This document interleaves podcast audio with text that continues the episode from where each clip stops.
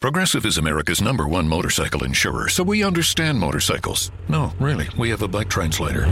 Okay, so this bike says she is struggling with her place in the motorcycle community. Well, she says she hasn't peaked yet, but she's having a little epiphany, okay? Oh, that maybe life itself is the peak. Hmm, interesting. In my experience, I found that. Oh, so I just translate. Not allowed to have opinions. Got it. Quote with Progressive and see if you could save with America's number one motorcycle insurer. Progressive Casualty Insurance Company and affiliates. This week at Macy's, find Valentine's Day gifts for all your loves, like fragrance gift sets they'll adore. Plus, take an extra 15% off with your coupon or Macy's card, on top of beautiful jewelry finds, now 35 to 70% off, and 25% off decadent chocolate from Godiva. Macy's Star Rewards members earn on every purchase except gift card services and fees. More at Macy's.com slash star rewards. Savings off sale and clearance prices. Exclusions apply. Hey guys, have you checked out 336 Daily? Did you know that sometimes, in fact, pretty often, I've been recording it in my car while driving to different job sites? That's how easy Anchor is to make podcasts.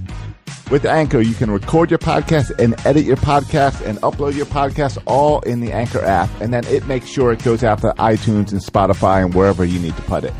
It, they take care of everything distribution. They help you with advertising and getting in commercials. Check out the Anchor app. Go to the App Store and download the Anchor app for free or go to anchor.fm to check it out. From behind home plate, your Orioles talk. Section 336, the next generation of Baltimore sports talk. The Orioles are now a third of the way through spring training. In a related story, the Orioles still only have three definite starting pitchers. So, which potential starters should we be buying, and which starters should we be selling?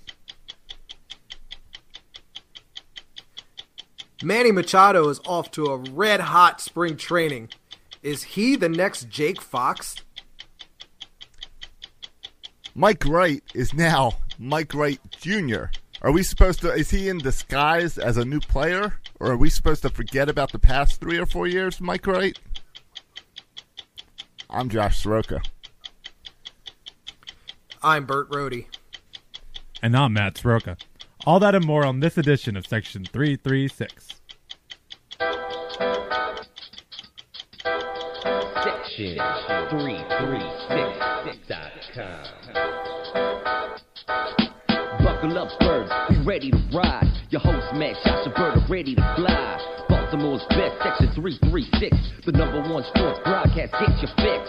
What's the news? Let's talk about Buck, our favorite Orioles. What's the latest lineup? Home runs and stolen bases. This is a trip. Stay tuned in at 336. Ladies and gentlemen, boys and girls, Baltimore sports fans of all ages, welcome to Section 336, Next Generation Baltimore Sports Talk. I like how we had the intro music playing on Facebook, and it was just the you, you usually it's just a black screen with the words of our our Right. intro song, but this time it was a black screen, the words of our intro song, and then Bert's face. Right, and a, and a, a frustrated looking Bert, Utterly bored face. Well, shoot. I, I mean I, I thought we usually get irritable Bert, but this, this could be this could really uh, this could be this could be good. the new records of irritability tonight, Yeah. boys. Yeah. All right. Well, well, we uh let, let let's jump into some baseball Orioles talk. Bert teased at the opening. The uh, and I know there's been I'm jumping around the Orioles talk because I know there's been some. what you don't want to talk Ravens and uh, more Kaepernick news? Uh, I was just afraid that someone's going to mention what has turned into Lettucegate about uh, the the lack of consumption of the entire lettuce head. Right, you mean because our show is an hour, not a two hour and like fifteen minute like some other shows. Yeah. So there's Oh, been some get stuff out of here! Lettucegate. I ate my whole. I ate my whole head of lettuce in 45 minutes. You guys, I oh, s- because their show's only an hour. Uh, I, I, uh, my the my root the root of the head of lettuce got sour and bitter. I oh, it couldn't was. handle it. I, I Uh, continued it. I ate a lot. So was mine. yeah, I don't know. Yours, yours somehow was able to compact into a nice uh, hamburger size. Mine would not squeeze that tight. I had a nice big full head of lettuce. I, My head of lettuce was the same size as you guys. Hey, I don't uh, know. d- d- then there- maybe we just talked more on the show. That's that's probably true. Yeah, I like um, Bleacher Birds. I don't know who that is on Twitter, but Bleacher Birds kind of uh, called out Adam Jones. That would be who they are on Twitter. Would be Bleacher Birds.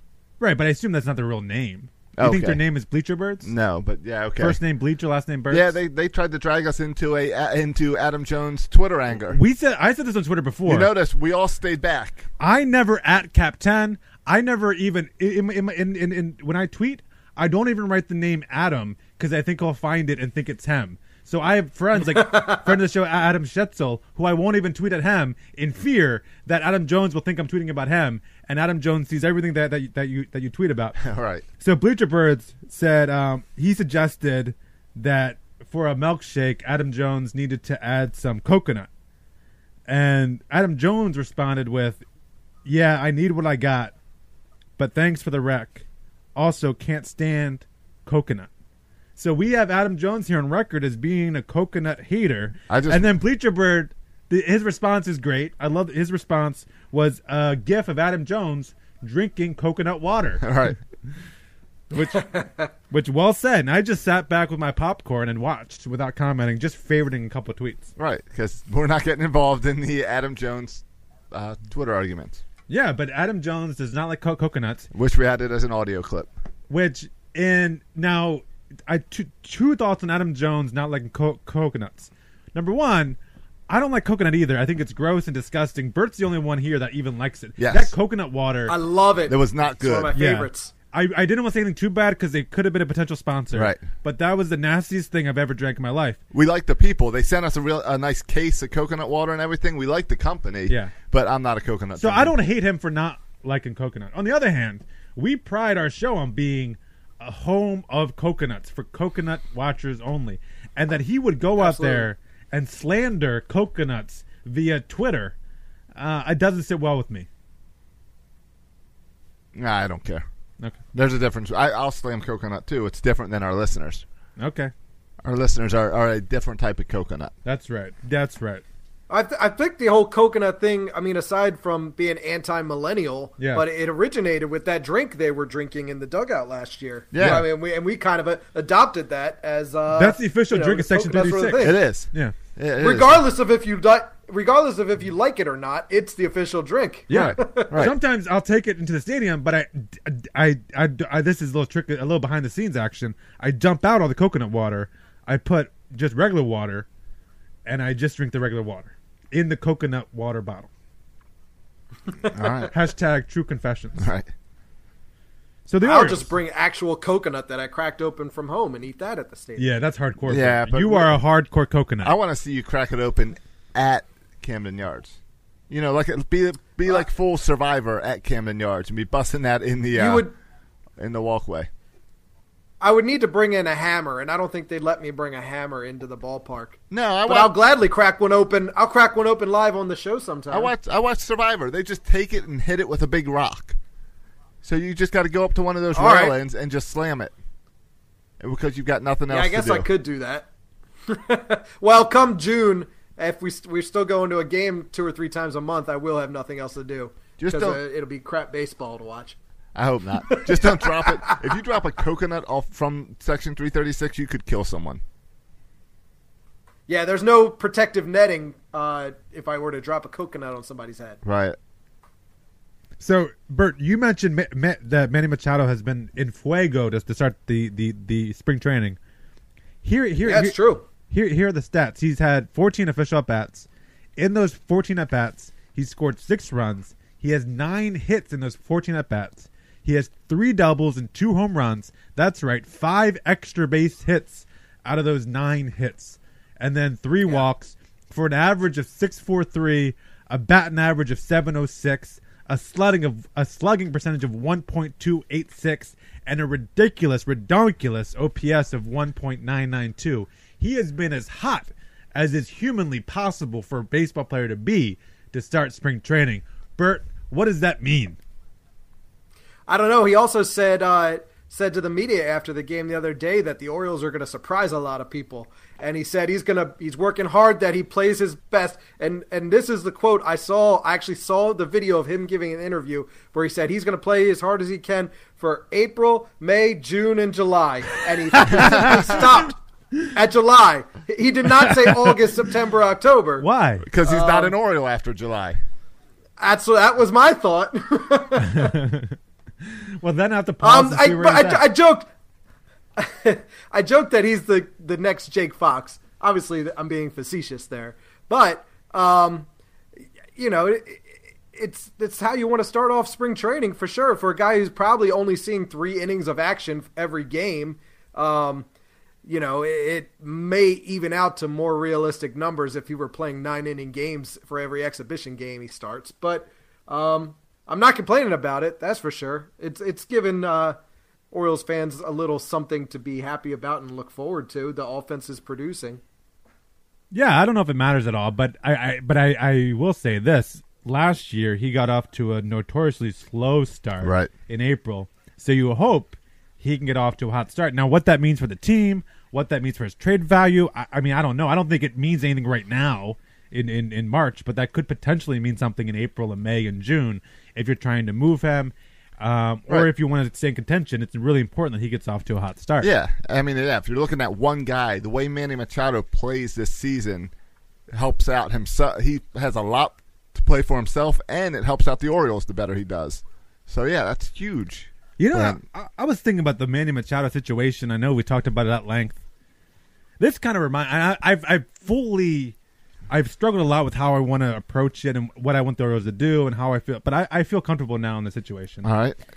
It, it reminds me of uh, a, a a girlfriend I had in college. Okay, I was going to say because we've never had this situation before with the Orioles. Yeah. So there's nothing that we can. Don't compare this to a, a previous season. It's not. I'm not something. I'm going to compare do. it to a girlfriend in college, and I feel safe doing this because uh, uh, the wife does not listen to the podcast, so I think I'm okay sharing this story. Thought you've been with your wife since you were like 14. Yeah, well, I have been.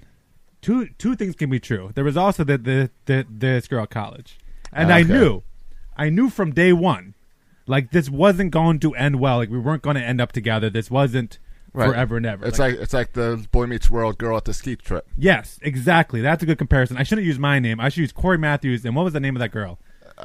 it wasn't Topanga.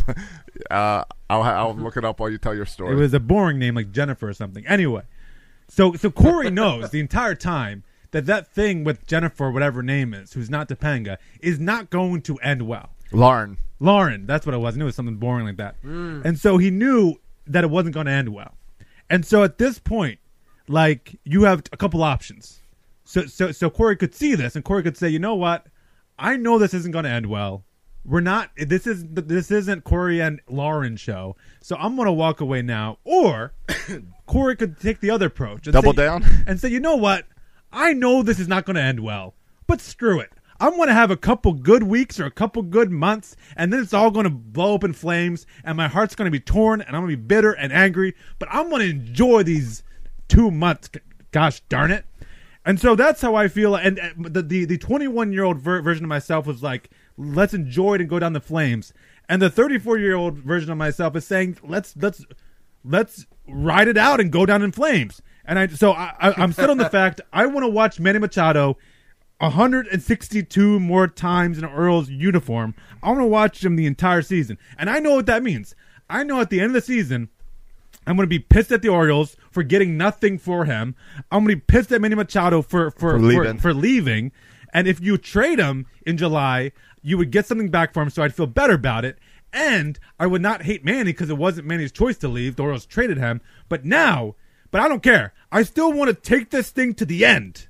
Carpe diem, ride it into flames. I want to see Manny Chado 162 more times, and then I'm going to weep and cry and be angry, angry and bitter and be worse off than, than I was before. But I, but I, I still want to do it because I'm a fool. I want to. I want Manny Machado to not be traded. I want him to stay the entire season. I've made peace with that, even But- though I know it's the wrong. But I think I think the the the problem with your argument is the number 162.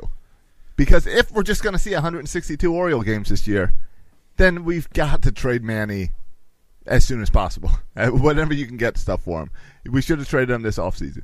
If you can go out and sign Lynn, Cashner, Arrieta, Moustakas, one of these guys that can help you put you over that hump. So maybe we at least get 163, at least get into that wild card playoff. Then you, I want to see Manny 163 games, All right, so- 165 games, whatever. So to use the Cory Matthews example, if there's a chance that I could get engaged to Lauren here, I can stick it through. But if I know, Yeah, if I know that Lauren and I are going to break up after a month, it's not. I'm not doing it. yeah, we can stay up all night with Manny Machado. Yeah. but we got to make a decision in the morning. Okay, you see, I'm, I know I'm I'm I'm going to continue to to to to not tell Topanga. I'm going to play this thing out with Lauren, even though I know it's not going to end well. But see, I think if you get if you get if you get into August and into September, and you don't have a shot, and your season's over in mid August, then Topanga found out you got caught. Right, and it's going to suck, and it's going to be it's gonna terrible. suck. I know, but I don't care. I don't care. I, I, I'm going to enjoy this time so much that the suckiness is just I'm going to put up with it, knowing that it's going to suck. Because you're right, Well, Topanga will find hap- out. My ankle was not really what hurt. would have what would have happened if uh, Cory got Lauren pregnant and then they were stuck together? Well, I think that sounds like the or- what's How c- how could that work into the Machado scenario? What could we do to force him to stay with us? uh, something with him and Yeah. that- I think that's what What's you got the equivalent? Get him knocked up. Yeah, we got to get Manny knocked up. I think I you- like where you're at, right. Bert. I think you got. I think you got to bring scope into the bedroom for that. and and yeah, but but yeah, or or you you go out there, you sign Cashner, you signed Arrieta, you win the World Series, you go all the way with Manny. Now you're kind of talking. Yeah. Shoot, if you go all the way Yeah, with Manny. Manny, like if we go all the way with Manny, he can walk and I'm okay. I'm smiling. Oh, yeah. smiling as yeah. walks away. go. I mean, seriously. Well, it's it's like the Ravens. They went all the way, won the Super Bowl, got rid of everyone in the offseason. We didn't care for four or five years. Yeah, I promise. If if we go all the way with Manny, we'll, we'll all be left satisfied. I'll say that. Agreed. Bert- Bert's- all Just stare at Bert for a minute. All right, so So yeah, I'm I'm all. so yeah, Manny. we're all excited to see Manny. Uh, have you gotten to watch anything yet this spring? I watched the entire game on Sunday. That was televised. That's the game I watched too. Yeah. Uh, fun to see Manny at short. Yeah, yeah, I, I, I don't mind it. I think Beckham. Um, there a lot of people complain about that infield over there. They apparently that infield. I heard Tim Beckham talking about it is like a, is like a rock. Like it's really hard. Never heard Manny complain. And so at the beginning of the game, it's soft, and then as the game gets on, it gets harder and harder and harder if they don't wet it down. Uh, but I- Sunday Sunday was the game when That's a uh, really the weird Red Sox description, but okay. hey, what throughout the day it gets harder and harder and harder and harder. Right, and then softer if they don't wet it down. If they hose it down, it softens All up a little bit. But then after you after you hose it down, it gets harder and harder, and harder again. okay. Okay, I'm gonna leave that out there. Sunday Sunday was the game where the Red Sox jumped out to an early lead and then the Yeah. offense showed like a six Yeah. nothing right? lead. Uh, And yeah, the bats came alive. yeah, and then we saw Manny Machado, Who started that game? Gabriel Ynoa. I'm gonna get to him later in, in one yeah, of my and, segments. And you know he's gone. yeah, I'm gonna get to him later in one of my segments, but I, I'll give you a little sneak peek at the button for him.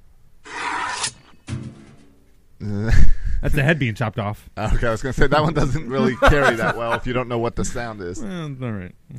Um, yeah, but I, I I've been impressed. I mean, I don't know. I'm impressed. I've been okay with seeing Tim Beckham at third. I think Manny Machado is going to be fine at shortstop. People keep on talking. I got a chance to watch. and Everyone's excited about Ryan Mountcastle, Right. And I think with good reason. He seems like an exciting young player. But I was curious to see on Sunday watching him his arm because people talk a lot about his arm strength from third to first and won't be strong enough. But every time the ball was hit to him, he bobbled it, so he never got a chance to throw it because he had two bobbles that were mm-hmm. with the two balls that were hit to him. so- Yikes. Yeah. Cedric Mullins has been fun to see him on the stat line as, as far as outfield to see his range get a little. And surprisingly, he's had no trouble getting the ball in, which was the concern with him was his arm. Well, he had a great spring training last year, Ced- Cedric Right. Mullins, to kind of put his name on the map. He's struggling at the plate a little this year. but defensively, he's a huge upgrade. Mm-hmm. He's I don't think he's going to be up here this year He's- unless he's like a September call up. no, he's the Adam Jones replacement. Yeah, if you he's, wanna- he's next year's center field. I, I say potential Adam Jones replacement. I think this is Right. a big year for Cedric Mullins. yes, the goal is for him. Yeah. Yes. but a bad year, and he's because he's a fringe prospect. He's not a Right. top. He's a fringe guy. Right. I think. So yeah. he needs to have a good year for him to even be considered for that. Right. Adam we've, Jones we've got some. I guess as Austin Hays is even in that run in. I guess Yeah, he's not a center fielder. He's a corner outfielder. I mean, that's a problem. We don't have many. as center fielder. So that's why fielder. So- Cedric Mullins is up there. Yeah, though Adam Jones was probably not a center fielder either at this point. Right, exactly. But whatever. Yeah. So uh, are there other guys this spring? We're gonna. I have a segment designed for starting pitchers, which we'll get to in a second. But outside of starting pitchers, because just leave that to me, boys. I mean, there's been some guys in the bullpen that have been fun to watch. yeah. Uh, Tanner Scott, I think he's pitched three innings and he has three strikeouts, and I don't think he let up any runs yet. I think he's got only one or two hits. Okay, but the question with Tanner Scott, and this will always Is be ball the question. control. Yeah, is, is is is how many walks? I mean, no one doubts that that Tanner Scott can throw strikes, but I mean, look, I'm looking at he's got four strikeouts so far in spring, and no walks. That Right. can't be right. I mean. Tanner Scott's right, having a pretty good that's spring. good. Yeah, that's been good. I mean, uh, he's not a guy that's going to make the opening day roster. Probably not. He's probably not because he's not. he's, going to be a bullpen guy probably later in the season when Yeah. the arms are getting worn out. And I think they see him as a late inning bullpen arm. Yes, they see Can him throw as, 100 miles per hour, Right. work on secondary pitches. But if that's true, like if you're an eighth inning or a ninth That's inning exciting. reliever, you can't walk guys. Right, and that's the thing with him. They really want him to get ball control down because they want to see that 105 in the ninth. They want this Well, guy to replace that. grid. 101. What's like 105? What? He threw 105 like There's- last week. He didn't throw 105. Yeah, he did. What radar gun was he using? Let me look that up. Yeah, two million miles per hour. Give me a break, 105. But yeah, he, he's the guy that's exciting. Another guy was the Rule Five guy in the bullpen, who who also has been exci- exciting. A guy named Araujo, uh, who was pitched in. He had three appearances, three innings pitched, three strikeouts, only giving up one hit, and he's got some. He throws up some junk, man. He, he's throwing up some off-speed stuff. I just imagined a name like, and I don't want to stereotype here, but for some reason in my mind, a name like Pedro Araujo, maybe I associate with Pedro Strop. I just Yeah. thought him being a, like a, a throwing 97, but he was going out there throwing in the low 90s. But a lot, a lot, a lot of like like a splitter that was diving into the right-handed hitters, um, a slider that was going out to to to, to the right hand, and, and uh, a nice changeup. He just looked like he had a good repertoire, uh, repertoire of, of pitches uh, that at his disposal. So Pedro Roja, who I think Araujo, who I think going in wasn't has an outside chance of making the squad because he's a Rule Five guy. Right. Uh, he's really helping his stock. We'll we'll see if, uh, right, if one he can hit, keep it one up. hit in three innings. Yeah, and and no runs uh, scored and three strikeouts and three appearances. So um, Araujo has looked really good. So I, I don't- know where I saw 105. I see 100. I see he hit 97. Uh, yeah, on yesterday. Sunday he was throwing hit 97. He was throwing 97. So I don't but know- still early in spring. Yeah, I, yeah, no, not No, I don't know why I had that in my head. That's No. clearly wrong. no. I bet maybe at Bowie he hit 102, but even according to him, you can't trust those uh, The the uh, speed cameras. Speed What's- cameras. I you know I tried to tell the cop the same thing on Route 50. You can't trust those things. yeah, I wasn't going 105. You kidding me? exactly exactly. It was was clearly 97. 97. Give me a break here. Uh, a couple guys um, also at, at the plate who's been impressive. Uh, as as this guy fights for his life as a utility infielder, Luis Sar- Sar- Sardinas has been impressive with the bat. Now he has seven hits uh, in 19 at bats, so he's been impressive. Tim Beckham's been decent at the plate. Uh, uh, so th- there's been some, Oh, some another guys that look good. Hunter Harvey. yeah, Hunter he's, Harvey. he's looked good. He's yeah, they they still like every now every time he he pitches a little or every time he's they take a picture of him throwing the ball the uh media reporters like to tease that maybe he's in fighting for that fifth slot but he ain't Yeah, I, I asked he's you a, he's a June July guy I asked you nicely at the beginning of this segment to, to stay away from starting pitchers because I'm going to go there. oh you're counting you I didn't know you were counting Hunter Harvey Oh, I'm counting Hunter Harvey. He is a potential fifth starter. I got I got no a whole way. paragraph for him. All right. Just just wait Well, I'll wait it. for it because I was on the bat around this week with Stan Charles I- talk- I talking listened. about Hunter Harvey I listened to you talk about Hunter Harvey, and you guys were way off base, by the way, on that. all right we'll You see guys need to add some intelligence to that show. Give me a break. you know who has the highest OPS I do not know who has the highest For spring- on base percentage per for slugging. I, I know it has to be? Manny Machado. nope Who is it? it's uh Tim Beckham No, has the highest OPS no, he doesn't. according to the on base plus slugging. Yeah, he doesn't. He has an 864. Yeah. Josh, I just said Manny Machado has Oh, yeah, a, you a did. 1.900 or something. That's right. Ridiculous. All right, the at, at bat app is screwed up because Tim Beckham's the head of all of this stuff. He's the head of slugging and OPS. You don't know how to. There's a thing on. Hold on, I think called ma- filters. Do you know how filters work? yeah, I've got it right here. Do you know how sorting works? Yeah, I've got it right here. I'm pretty sure that Major League Baseball thinks that Manny Machado is no longer with the Orioles. Okay, so so far we've learned the show that um, in his last start, Tim Manny- Scott hit 105. Hey, here per we go. Manny Machado Uh, has we ni- also learned- Manny Machado has nine hits. Yeah, For- yeah. I talked about that Yeah. when we talked about him being en fuego. I I gave all know, the stats. but I finally found him in a. In a Are you here? Am I doing the show by myself? Bert, are you hearing this? They don't. Yeah, I was gonna say, Matt, Matt, Matt, who's the better co-host? The one who doesn't talk at all, or the one who's giving you false stats? I don't know. I don't know at this point. this app is all screwed up. It's like Tim Beckham love all over the place, and it's it's lists Manny Machado for hits, and that's the only stat it gives Manny Machado. Can I ask you a question, Josh? What? When you first logged on to that app, that app, did it ask you who your favorite play- player was, and you selected Tim Beckham? And so now it's like that. You know how it does that fra- the, your favorite Mm. It has it has Sardinas as the as the highest batting average on the team. He, I just told you he got off to. He's gotten off to a good start. All right, can we? Can you not use that? Yeah, this is totally as the source up. of information. Major League Baseball. Yeah. I don't know Those, what's up sorry, with that. app. Sardinas is up off to a good start, and we mentioned Mountcastle is up up to an impressive start as well. A lot of extra base hits. Um, how, how about the signing? What are you guys' thoughts before I get to my starting pitchers? What are, what are you guys' thoughts on the signings of both Pedro Alvarez? I don't know if we talked about that yet, and Danny Valencia. I know we haven't talked about yet. Right. Well, that happened Oh yesterday. my gosh! They signed him yesterday and put him in the game yesterday. Yeah. Uh, he was fun to watch yesterday, Yeah. And he's got a neat. Con- he's got a, a contract with an opt out at the end of the spring training, Yeah. and he's already told the Orioles that he's taking that option if they don't make him put him on the major league team. Yeah. And I like Danny Valencia. He crushes left-handed hitting. I like him on the bench. the problem with him is he only plays third base. Right.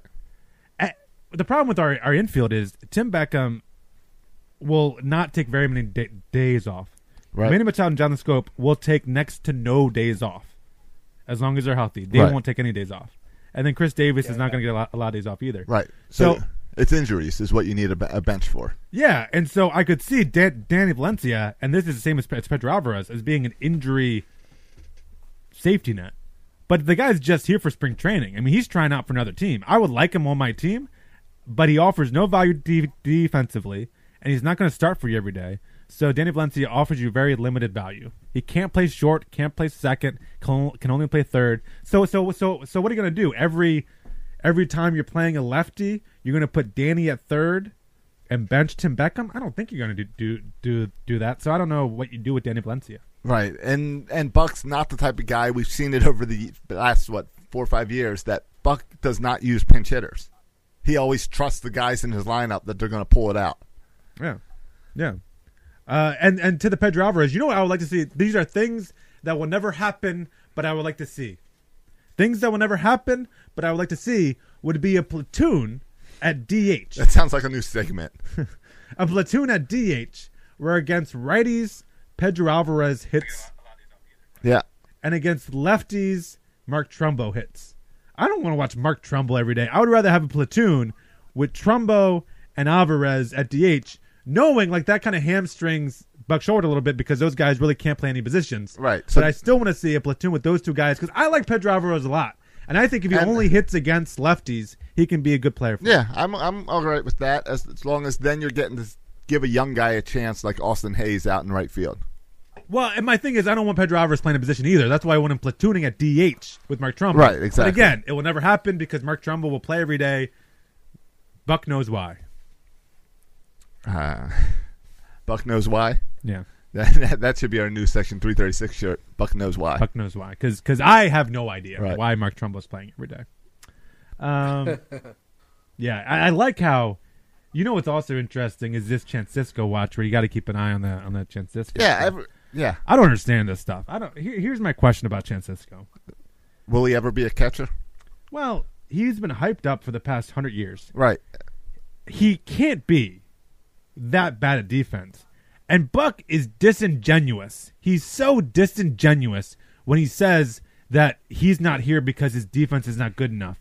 This is coming from a guy who just signed Pedro Alvarez and Danny Valencia, and then he's going to talk about how Sisco is not good enough to, defensively. Except the and that you care about de- defense. You don't sign those guys and let Jarrod Dyson walk away if you value defense. He doesn't value defense, so stop it. Right. And how bad?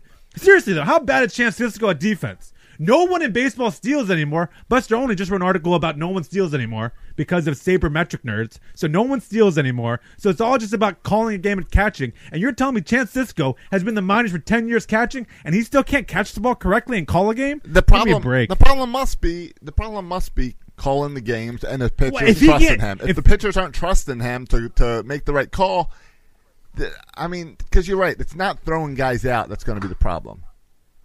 I don't think we we for years we had Matt Wieters and then Caleb Joseph step up and, and do really well at throwing guys out. That's just a, such a small part of the game of baseball It is such now. a small part that it's got to be the calling of the game and the and the catching the catching the ball. Okay. which is, is but you're right. I'm with you with with we've been he's been hyped up for all these years. He, he's played. He played the entire last year at AAA. Right. If he can't call If a game with confidence what's he doing here? if he's not ready now, then get him out of being a catcher. right. And and and again, there's Well, no. and, who, and uh, go ahead. who who's he who's he going to be calling a game for? Because other than Dylan Bundy and Kevin Gausman, he can't make the other three guys look any worse than they already are. so what difference does it make how good at calling a game he is? Because he's got a backup excuse built in that oh I'm well, I'm catching from Mike Wright Jr. What do you expect to happen? Yeah, yeah, and and um, I'm sorry, but Austin Wynns. If that's your competition, you can't beat out Austin Wynns, who I don't know if he ever, he's ever had a hit in any minors league or major league. I don't know if he ever got a hit before. And then Andrew Susac, who was a guy with a lot of potential but never really lived, lived up the potential. I mean, if Chance Sisco, I, I just can't imagine defensively when he brings so much to the table offensively that he's hurting you that much to not make the starter the the open day roster. I, I just can't imagine a world where this guy is great offensively. He's been a catcher now since 2013. He's been catching in the minors, and so you're telling me after four full seasons in the minors, a full season at Double A, a full season at Triple A, that after all this year in his fifth year in the system, that he's still not ready to catch? Then stop. Then then then then what are you doing? He's never going to be ready. Then then stop. So either play him because he can hit and he's good, or then move him from a catcher because he can't catch after five six years. Just I don't understand here. I don't I don't understand what they're doing with with uh With the catcher, with Francisco. But I mean, what it should be is a platoon with Joseph and Sisco done against all uh, righties. Sisco starts against all lefties. Joseph starts. That means Sisco in the end will start a lot more than Joseph, which is what you want. So just do it. Boom. Well, the wham, one- bam. Thank you, ma'am. Done. one- catcher controversy over. Well, the one thing they are doing is they're giving Sisco all the chances they can this spring to win this job. He's had six starts already this spring in these spring training games. Uh, 14 plate appearances. He's batting 385. So he's doing his part. The problem is we as fans, we don't know whatever that defense side is and, and the the uh, pitch, pitch receiving. We don't know what that means. I'm, I'm not I'm not using at bat Yeah, as my as my stats, stats anymore. He also has a home run this season, and he has thrown out all three runners that have tried to steal. Yeah. Well. So he's doing his part. Yeah. Question is, we've been hearing. I feel like we felt help for years. He he's getting better. He's becoming this guy. And then six months ago, we all thought he was going to be up here by June. And then all of a sudden, we start hearing all these rumors about he's not good enough. Maybe they need to move him to second base or or first base or the outfield. Yeah, but isn't there an irony here that this is the same team who started Delmon Young a bunch of times in left field? It's the same team Uh, who the- plays Mark Trumbo in right field like it's not a big Yeah, deal. but the catcher touches the ball every pitch. Delmon Young in right field doesn't get hit to a ton. He gets hit to, and it can be big moments and it can be game changing moments, but it's not every single pitch. I just don't think you can say on one hand you care about defense, trot out Mark Trumbo, and then all of a sudden say you care about defense when it comes to the, the, the catcher. Why? Because he touches the ball more. I, I mean, I, I, I I think it's disingenuous, and I think there has to be something else going on here. Or what I think is going to happen is all this talk is nonsense. It's just talk, and Sisco is the is the opening day starting catcher. No way. And all the other stuff is nonsense. You gonna put him above Caleb Joseph? Buck likes his guys. Buck's putting Caleb in there. No, no, day. no. If Sisco's here, he's he's he's the primary If- if catcher. Sisco he's the here, number one he's- catcher. He's, he's, your Sunday special. Oh, no chance. If Sisco's a Sunday special, then he's at Norfolk. That's the only way he's at Norfolk if they want to treat him as a Sunday special. Because you know who's a Sunday special? Andrew Su- that because it's all a Sunday special. Yeah. Austin Wynns is a Sunday special. Caleb Joseph should Chance be a Sunday special. Caleb Joseph is a Sunday special. Chance Sisco is not a Sunday special. All right. I hope that that'd be fun if Sisco's up here uh, and and Caleb Joseph's your Sunday guy. Hey, I should mention this. I'd like that. Any chance they line it up by pitchers? That's what I'm saying. Caleb Joseph gets No. the guys he's used to. Caleb Joseph gets uh, Bundy and Gausman, and then uh, Tillman and and uh, Cashner and Mike Wright Jr. get, get uh, I- Sisco. I, I guess it's possible, but what makes sense for me, offensively at least, Chance Sisco's a lefty, so if you played against right-handed pitchers, and Caleb Joseph's a righty, so you play him against left-handed Right. starters. I mean, that, that, that- But I like I like the idea of pairing them with pitchers. yeah, you just better hope you get the better pitcher. Yeah.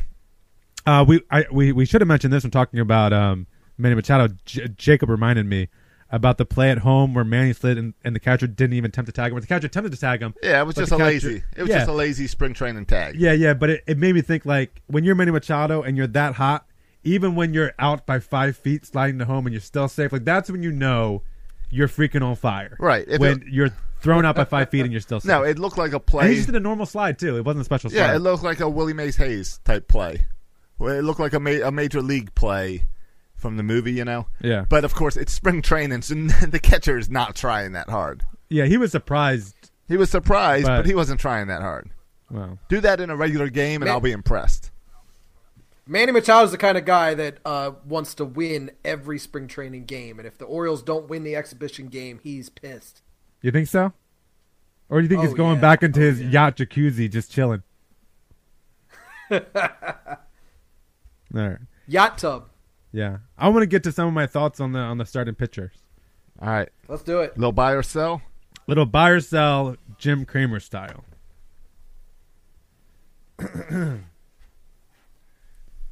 I got my Jim Cramer buttons here, and I want to get a starting pitcher. Starting pitching. So the Orioles currently have three starting pitchers: Bundy, Gausman, and Cashner. So the chase is on, or the race is on. So you're not writing Tillman in there?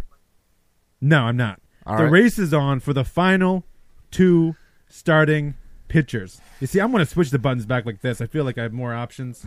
You, Like you want you want me to handle that? No, I got this. Can I just see where the horse race is? Here we go. So let's first talk about our favorite number four, or our fa- the favorite for number four, and that's Chris Tillman. We know how he did last year, right? We all remember that. Fun Oh, fact: trade wreck. Fun fact: Last year, 23 people jumped out of the top window of Camden Yards of the Camden Yards warehouse. No, those windows don't open. Of those 23, okay. 22 of them jumped out during a Chris Tillman start. No, no. Don't let facts get in the way of my story, Josh. And yeah, I've heard how good Tilly looks thus far, but he has yet to throw in anything more than a simulated game. That's the best he's done so far. A simulated game. So until until Tilly actually pitches in a meaningful game, I'm not buying. I am not buying Chris Tillman. Don't buy, don't buy, don't buy, don't buy. Next up, Gabriel Ynoa. In two starts, he's pitched in four innings and gave and given up a grand total of seven runs. Mm. Most of these occurred yesterday when he did his best Mike Bordick baton practice impression. Being out of options, he knows, and I know, and you know, and Ynoa knows that just two, he's just two more bad starts away from being off this team. Yeah, we all get it. You know it's bad. What- you you can't not handle these buttons. That's the headshot for uh, Gabriel Ynoa. Which brings me to Mike Wright Jr. He's got a new pitch and he's got a new name, but will the cutter and the new name be enough to make us forget about his painful 5.86 earned run average last year?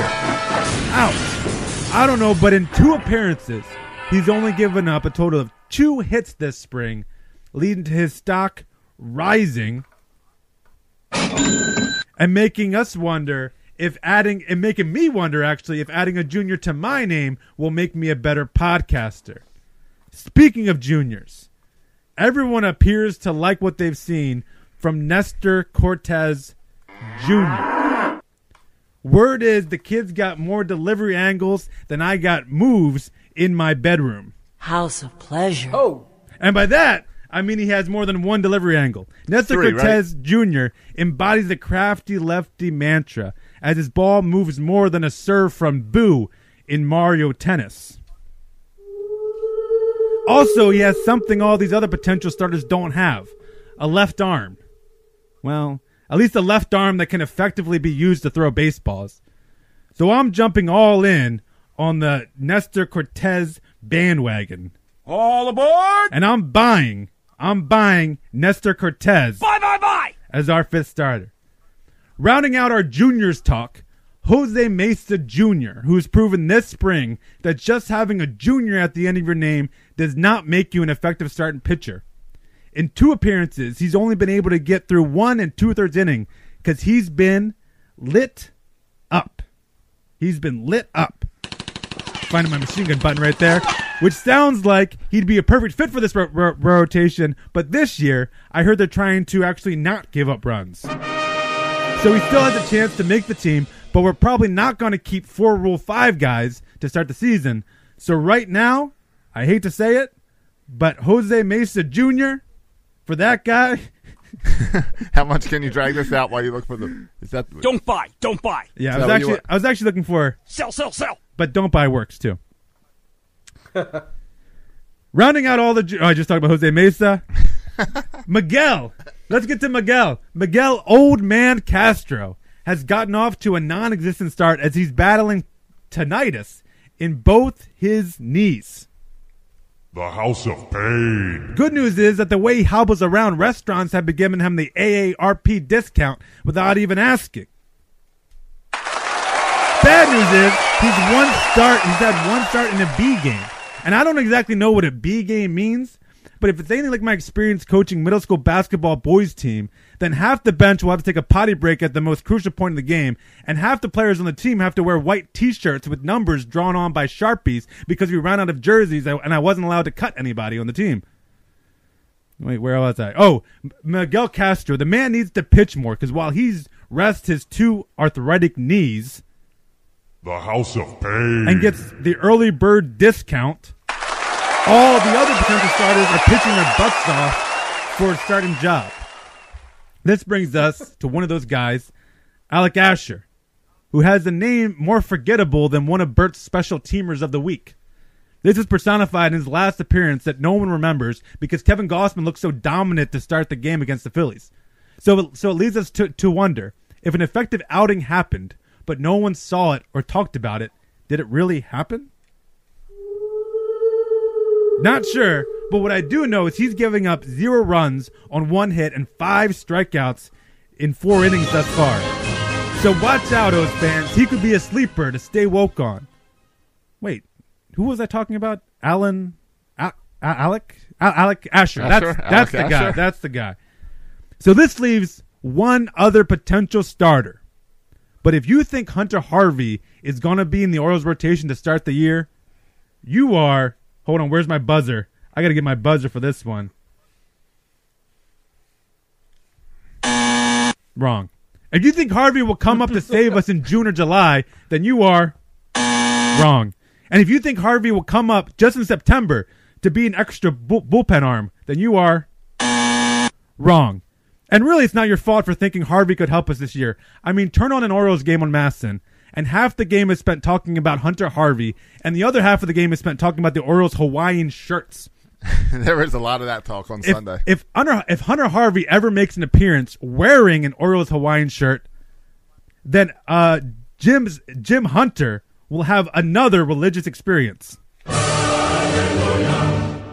But before you go all Jim Hunter on us, let me remind you of recent history with Hunter Harvey. In 2016, he pitched 12 and two thirds innings The House of Pain. and then got hurt. And then again, in 2017, Harvey increased his innings from 12 innings to 18 innings. The House of Pain. So let me do some quick math here. That means in over two se- the past two seasons, Hunter Harvey has pitched in just over Uh, 12 plus 18. ju- ju- ju- ju- ju- ju- 30 innings. The House of Pain. Yeah, hopefully Harvey will be able to throw 70 innings this year, but none of them will be in an Orioles u- uniform. Uh, so if you want to watch Harvey pitch this year, you better hop on the Bowie Bay Sox train. All aboard! And while you're there, give a big Section 33 336 booyah to friend of the show, Bay Sox annou- announcer Adam Pohl. A booyah. Big booyah. That's a Cramer thing. Okay, There's not a button for it. He just says it all the time. gotcha. Booyah. Booyah. You All don't right. watch any Cramer? Booyah. Not in many years. All right, guys. He was still on TV. He's still on TV every night. MSNBC. No, not MS. Uh, what's the um, CNBC? Six o'clock every night. All right. Booyah. My All right. favorite, my favorite part of Cramer is when he pauses while he looks for his buttons. Yeah. That's Does my that happen? favorite part of the I show. hope that happens with Cramer. Because it happens with me. His buttons are a lot bigger than I. You need to get me some huge buttons I can push. You need some physical buttons. Like Yeah. he, he's got the big round like physical buttons. Yeah, you should have some big round physical buck buttons. If you did this, if you did this whenever. more often, I'd build you a button board. All right. I should have But my then own be button the board button though, with lover. like Buck Showalter and other people, instead of uh, stealing Cramer's buttons. Okay. All right. Just find the quotes and we'll make you a button board. All right. Uh, anyway, But that would guys. have been a good idea before the segment. anyway, guys, that's that's kind of my breakdown of what I've seen so far in starting pitching. Uh, anything to add? Comments, thoughts, views, observations, opinions on that? So who are you putting as four and five? So I'll tell you who, who I'm I'm I'm I'm buying more. His stock is going up. I would buy a small amount of stock in Mike Wright Jr. I would buy a lot of stock in Nestor Cortes Jr. And I'd also buy some stock in Alec Asher. Those All are right. the three guys I've liked so far. So you're you're out on Tillman. I haven't seen Tillman. You're okay. You're so hold a hard hold on Tillman until we see know. him do something. I think I think my my trust in Tillman is the same as my trust in Cortes's arm angles. It looks good in photos. we'll have to wait and see how it actually plays out. Yeah. so, but from what we've seen so far this spring training, the most impressive guy in spring training has been Al Asher, Nestor Cortes Jr., and um and, Mike Wright Jr. Mike Wright Jr. Yeah. Um, the most unimpressive guys have been Gabriel Ynoa and Jose Mesa Jr. Yep. And we're we're talking about four innings, so it's kind of silly to even talk about. But it's we we've we're a third through the spring. it. We're a third through the spring training, so Right. You, got two thirds left to to impress us, and that's kind of Right, where, where I all, see. all we can do is based on what we see. Yeah, and Chris Tillman and Mel- M- Miguel Castro hasn't haven't been given the chance yet, and and Chris Lee was another guy that was originally going to be on the list, but now Chris Lee has already been fitted for his Norfolk Tides hat. Like uh, Chris, Chris, Chris Lee had some, uh, I don't know what he had, some oblique or something, Right. But he had an injury and was sent down to Norfolk, so he's he's already out of the running. Yep. So those guys are left. Alec Asher. No one has said a word about Alec Asher. If you look at news, Because because we've all we've been down that road. And Alec Asher, if you're going to write me a story about Alec Asher, then that's that was last year. That was he had his chance last year to prove himself in the majors. but you'll find stories. You could say the same thing about Mike Wright Jr., because Noah. He's he's he's, uh, he's tricking everyone with the junior. He added the junior this offseason, and he's he, everyone's forward. and people are talking about his cutter and All Uh, I want to know is, I guess this offseason, Mike Wright Senior adopted him. How do you become a junior mid-season, mid-year? I mean, Like, aren't you born a junior? I don't know. I mean, Bert's the third, but he doesn't go around ta- talking about it. Bert, have you ever thought about dropping the, the third in there more often? Well, the third you'd be Trip, right? Wouldn't third people be Trip, or you just go Or Bert go Brody the third? Bert the third. Yeah. I mean, I, I assign it as part of my official signature, and when I uh, when you're asked for Section 336 formally- autographs. Yeah, yeah. When I sign baseballs and things, you know, um, the occasional jersey, um, But hey, child's glove. but uh, a, a, a tootsie roll? No, a, a, a what, what was it? A Fruit roll-up. Fruit roll-up. fruit roll up. A schedule. A tootsie roll would be challenging to sign your name on. Ask uh, Rocky Coppinger. Yeah, I. But but Bert, I would imagine like let's say in the accountant business you had a couple of uh, uh, maybe two or three rough accountant seasons, and you want to switch things up. That might be an option to introduce yourself to people as Bert the Third, and maybe they'll they'll forget that this Right. guy screwed up the past couple. Or years. Or if you want to go do your own podcast and not be associated with yeah, 336, you should you're take Bert the third. embrace Bert the Third. Yeah, that's true. I would. Yeah, that would that would be a major disassociation. I would also drop the zany. Um, and also, if I had one or two bad accounting seasons, I think I'd probably start looking for a new job. Oh, are you Shots saying fired Mike at Mike Wright? Wright. Mike Wright Jr. should find a new job. Oh, ouch. Just saying. Well, in the accounting business, you can't afford to have one or two bad seasons because then you that just makes you a bad accountant. In baseball, I, It makes you average. I think Mike Wright is a he's a yeah he's a bad pitcher. Yeah. you- you have to have at least one good season to even hope that you can be a good pitcher, right? Because what then? What else have you showed us other than that you can be good against other subpar baseball players? You can throw the ball hard. Yeah, yeah. maybe I don't know. maybe it was the weight of his jersey and getting those extra two letters on there is making him feel a little better. Yeah. That's why you can't put too much stock even in spring training numbers because who are they playing against? Right. Who are Right, they right. You're always playing against you the with? road team, which is the B squad for the other team. Right. Yeah. Let, let me see how Alec. Let me see how Alec Asher does against the Yankees starting lineup. Yeah, it's true, and that's true for hitters Right. too. Like hitters, it's random, like random luck of the draw who you're hit, hitting against. Because if you were in the game on Sunday, you kind of got screwed. If you were in the beginning for Ynoa, you you you you were good, but you kind of got screwed if you were in there on the seventh, eighth, and ninth because you had to face Darren O'Day, Brad Brach, and Tanner Scott. So you Right. kind of got screwed for being in late in the game, and and usually it's the opposite. Well- where the scrubs come in at the end of the game. Uh, on Right. Sunday, the the Oriole stud bullpen guys came in at the end. of Sure, the game. yeah. I've seen Tillman and Cashner have had their simulated games against Trumbo as the big hitter, and we all saw lots of people pitch up against Trumbo last year. It wasn't impressive. Yeah, if you gave me a lineup full of Trumbos and Chris Davises, I might be able to win the Cy Young. Um, the the guys who are making the decisions on these uh, borderline bubble guys who may or may not make the opening day lineup, I they they must look at far more than just what their numbers are. Oh, yeah. Yeah, they're Numbers looking are at deceiving in spring training. yeah, they're looking at rotation and ball placement, not what the other team does to it.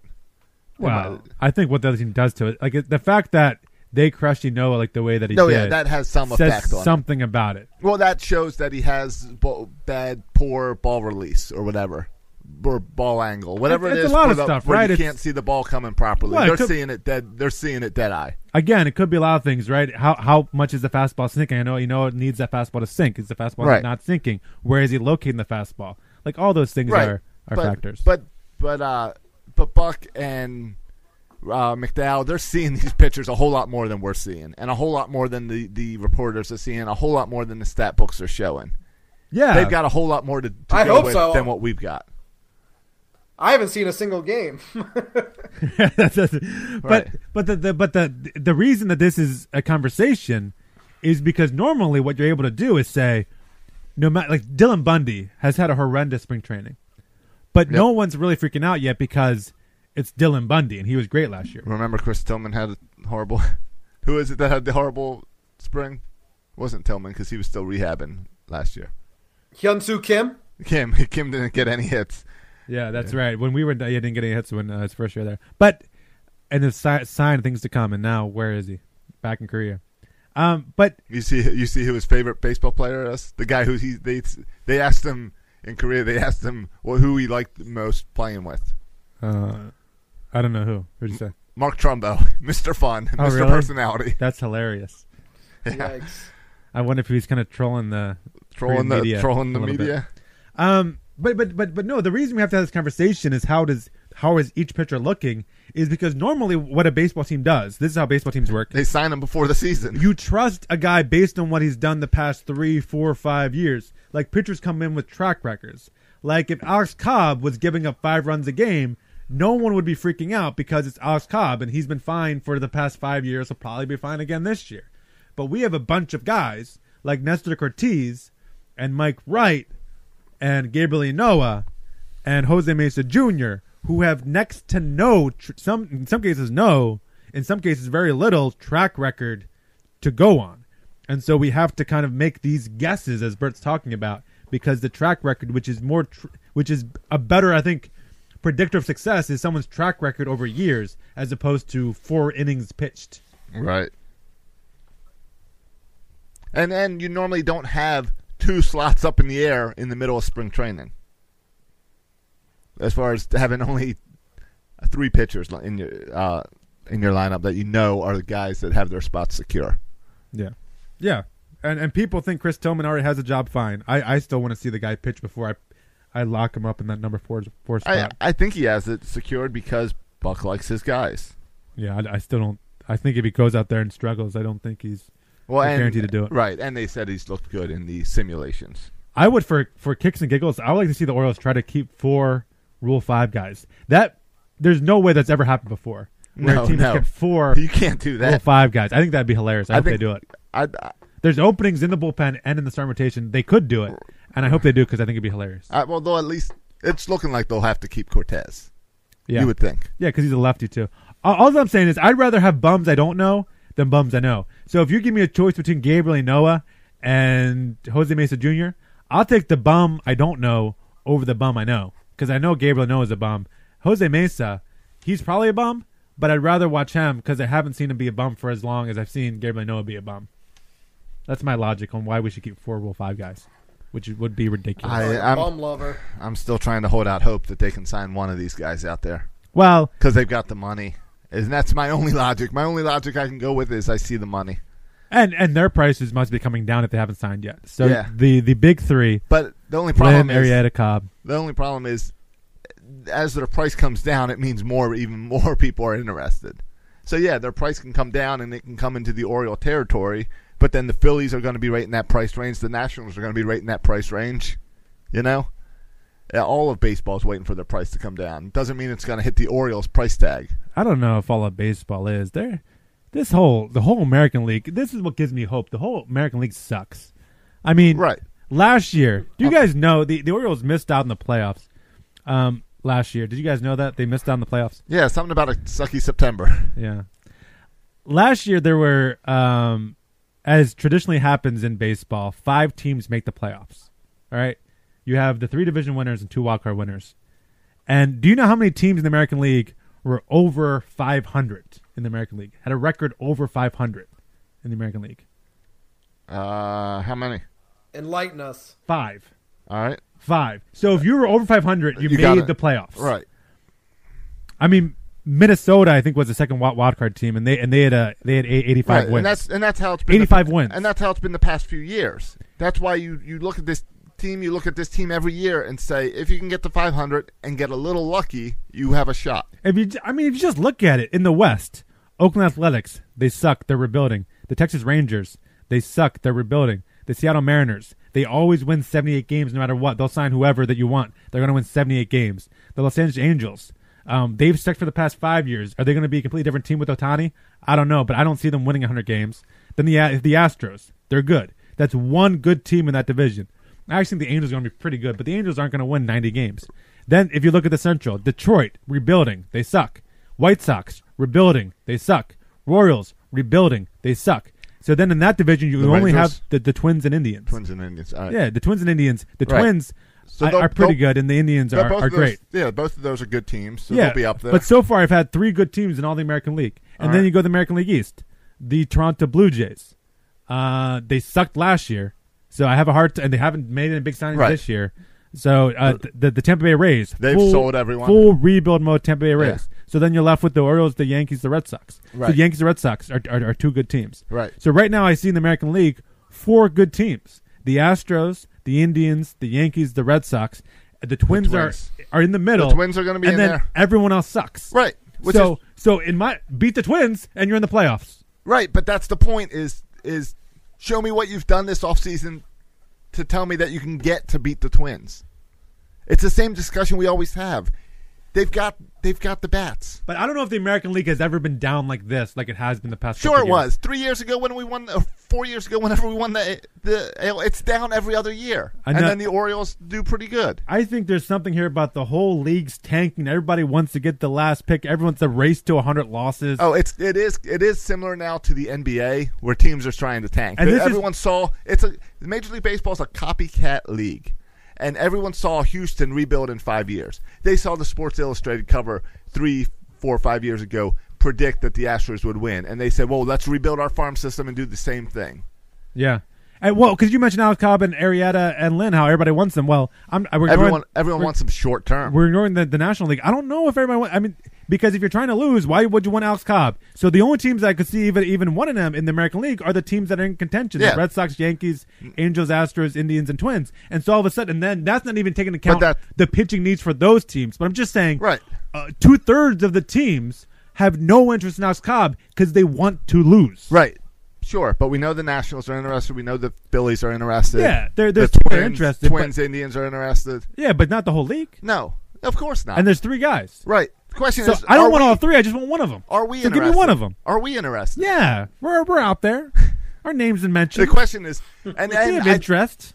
and I think it, I think what Major League Baseball has learned is they're not giving pitchers long term contracts. They're not. They don't even want to go four years with these guys. And I think it's not a money issue. I think it's a year issue that these pitchers want to be secured for four years, and everyone's kind of like, uh, let's talk three. I'd really like to do two. Maybe we can meet in the middle at three.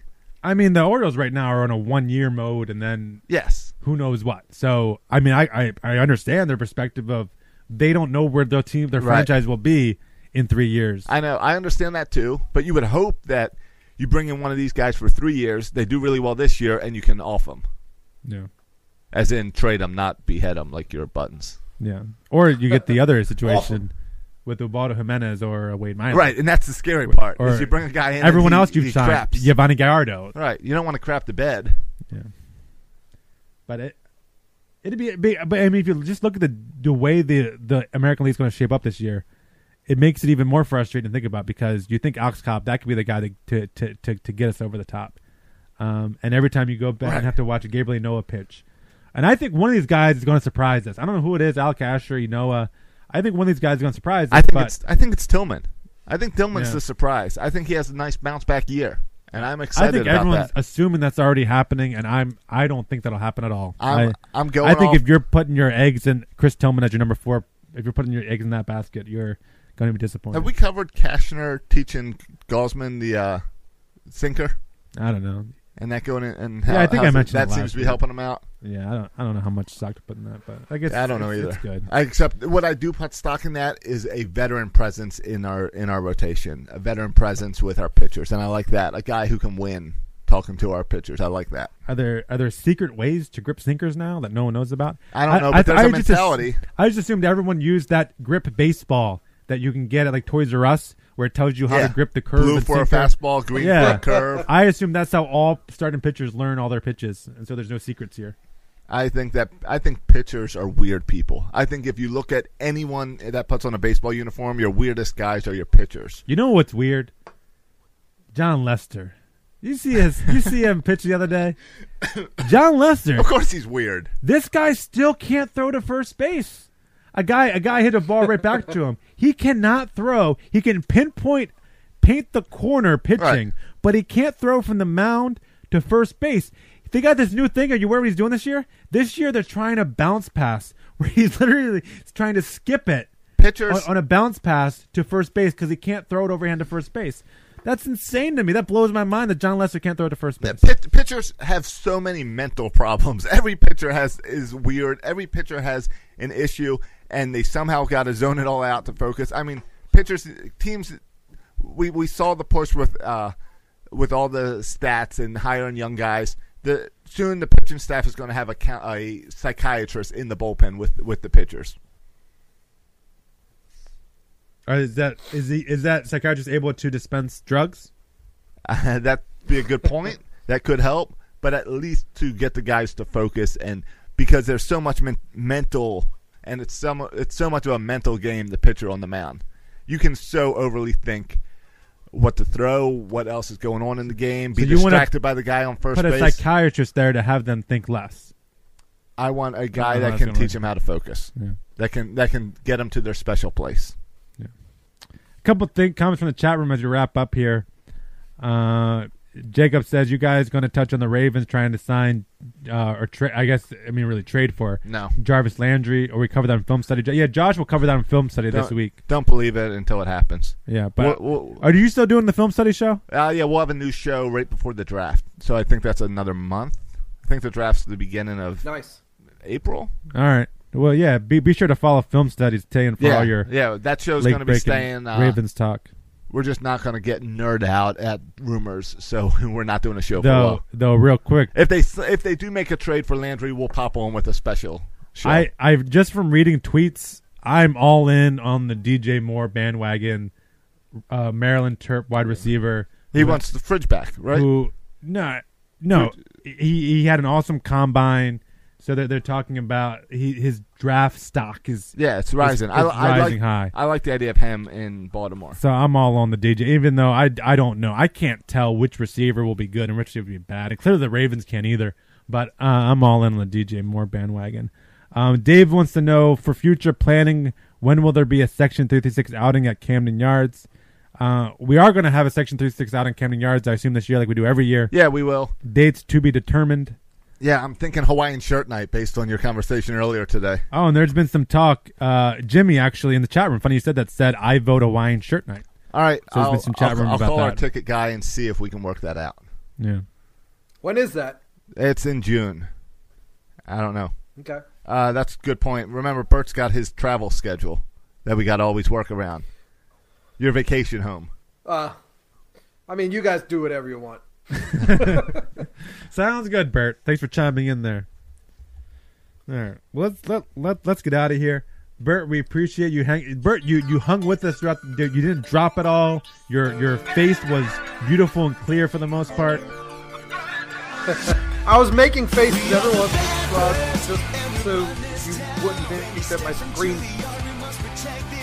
All right, I June read it- 30th. Right as I June- said that, you uh you break up on us. June 30th is Hawaiian shirt night. All right, we'll talk about that. Hey, it's only the first 35,000 fans. They're doing that stupid thing where not Oh. everyone gets it. That's lame. I'm not going to that game then. I boycott it. We'll, we'll make it a 336 night, and guess who won't get a shirt? Probably me. Because I don't like getting in those lines. You got to know which gate to go to. and, I'm, and I'll throw a fit on, Monday, on the Monday after. Don't worry about that. Just stick with me. You gotta know what gate to go to. Uh, thanks for listening, boys and girls. Make sure to write us a review on iTunes. We love to get those five star reviews on iTunes, and it helps other people find out about Section 336. So go ahead and do that. You can follow us on Instagram and on Twitter at Twitter at Section 336 Show. You can also Posted follow- a new picture on Instagram tonight. Yeah, yeah. Post a new picture on Awesome. I look forward to opening up Uh, my trying to Instagram app and look at that. trying to remember how to do that. You can also. Oh, did you do an Insta story? No, I don't know what that is. All Don't right. confuse me. All right. You can also follow us uh, on Facebook. Just search for Facebook.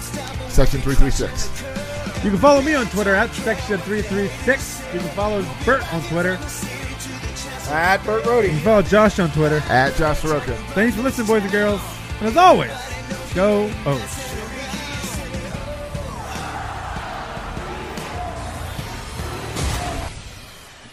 Thank you for listening to the Section 336 podcast. Please go to iTunes and Facebook for all complaints or the occasional compliment. If I were you, I would not take any baseball advice from these guys. Josh and Matt were raised by an Orioles obsessed father, and Bert, uh, well, Bert fell in love with Don Mattingly. He has a thing for mustaches.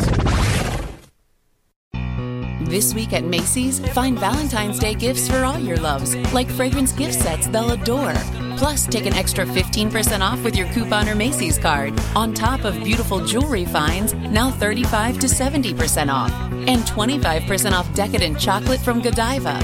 Macy's Star Rewards members earn on every purchase except gift card services and fees. More at Macy's.com slash star rewards. Savings off sale and clearance prices, exclusions apply. This week on RVER, sponsored by Progressive Insurance. Hey, Chief, we got a damaged RV on its way to the OR. Well, that sounds like a job for the new head of RV surgery.